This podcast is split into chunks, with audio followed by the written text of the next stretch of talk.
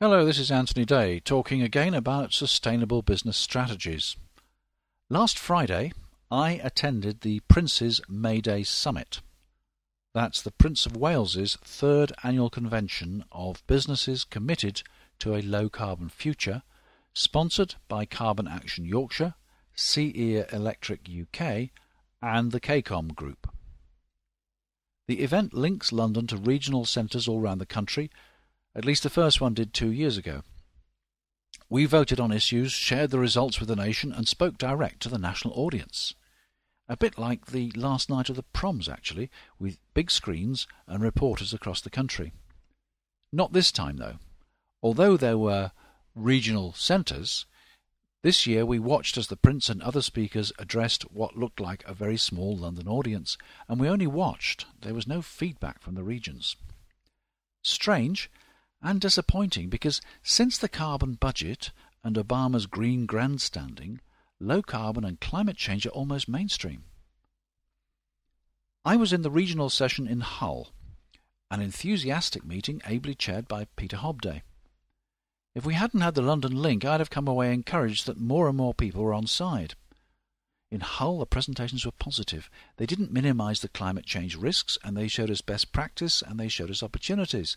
They made us realize that the world is fundamentally changing, that established and accepted business models may suddenly cease to be relevant, and unimagined models may suddenly steal your market. Think Amazon.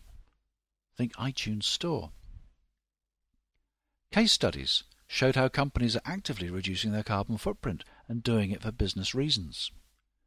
Ariel low temperature detergent was developed because more CO2 was released through heating water in the washing machine than in the rest of the production, distribution, and usage cycle. Marshalls, the paving people, were the first to footprint all 500 of their products. Their nearest competitor has footprinted nine, and they now know how and where to cut carbon further.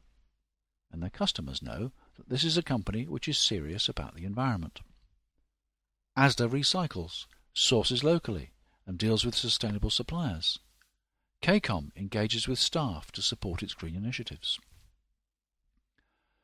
We learnt about scenario planning, not as a means of predicting the future, nor as business co- continuity planning. Scenarios ask, what if? What if your key materials double or quadruple in price? What if energy rises by a factor of 10? What if your major customer goes bust? Examining such scenarios helps your company be prepared.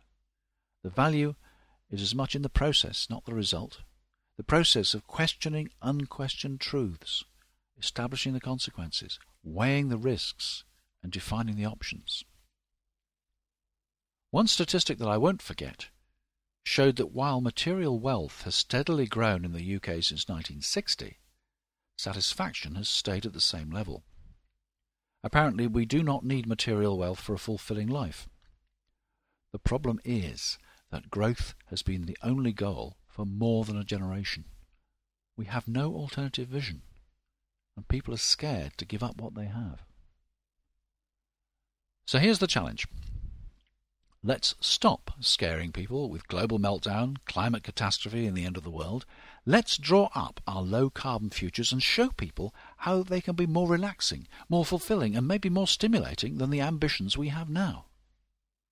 At least I came away from the May Day Summit believing that we certainly have the people who can imagine these futures, and the people able and determined to make them reality.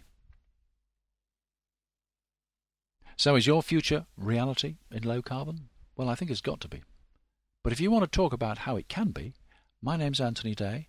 My number's 01904 654 986, and I look forward to talking to you. Till next time.